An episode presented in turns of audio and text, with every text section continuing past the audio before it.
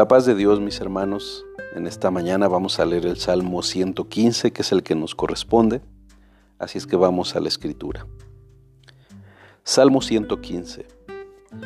No a nosotros, oh Jehová, no a nosotros, sino a tu nombre da gloria, por tu misericordia, por tu verdad.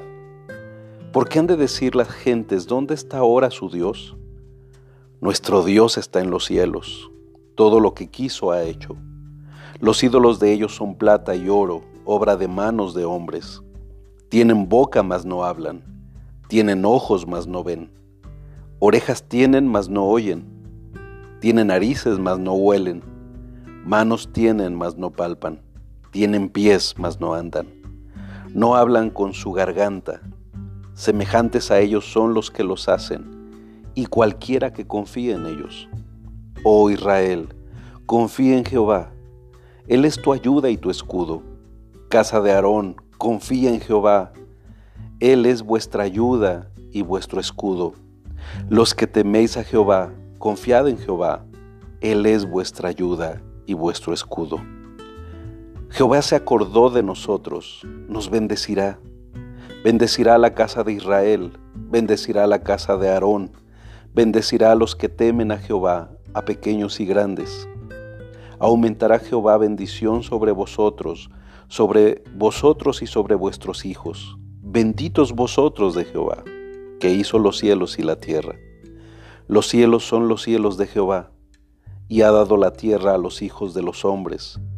No alabarán los muertos a Jehová, ni cuantos descienden al silencio, pero nosotros bendeciremos a Jehová desde ahora y para siempre. Aleluya. Amén. Este salmo de alabanza parece ser antifonal. Quiere decir que se canta en dos grupos eh, o en dos grupos de personas.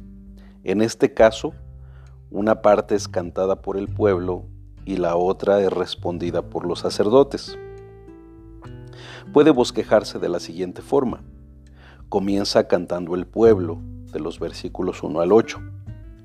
Los sacerdotes responden del versículo 9 al 11 el pueblo responde del eh, capítulo del versículo 12 al 13 y los sacerdotes cantan del 14 al 15, cerrando el pueblo de los versículos 16 al 18.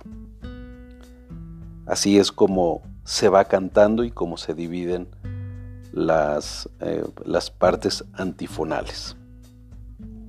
Se ha sugerido que este salmo es posexílico, después del exilio, y podría ser cantado en la dedicación del segundo templo. Este salmo hace un fuerte contraste entre los dioses e ídolos de los pueblos paganos, con toda su incapacidad e ineficacia, en contraste con los atributos y las grandes obras de Jehová de los ejércitos, el único y verdadero Dios vivo. Además de la porción dedicada a la falsedad de los ídolos, resaltan los versículos del 9 al 11, que es una amonestación sacerdotal a tres grupos de personas diferentes. Primero, a la nación de Israel en el versículo 9. En segundo lugar, a los sacerdotes levíticos de la casa de Aarón. Y en tercer lugar, a los prosélitos del judaísmo, que son temerosos de Dios. Entre paréntesis, un prosélito es alguien no judío simpatizante de la fe judaica.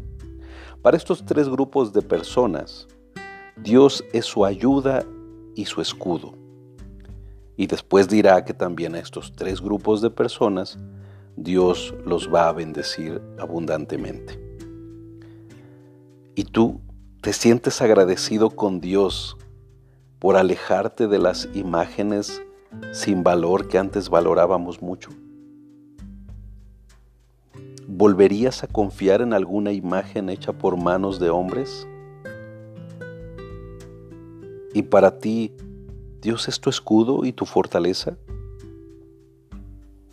Que hoy te sientas agradecido porque el Espíritu Santo abrió tus ojos para dejar de creer en imágenes sin valor y comenzar a creer en el único Dios vivo y verdadero de quien recibimos fortaleza y protección. Oremos. Señor, que este día podamos tener tu bendición, tu protección, tu fortaleza y no confiemos más en ningún ídolo que podamos fabricar, ni sea físico o a lo mejor en nuestra mente, sino que solo creamos en tu poder y en tu soberanía para ser librados de cualquier mal. Gracias Señor. Amén. Que tengan un excelente día mis hermanos, hombres de integridad.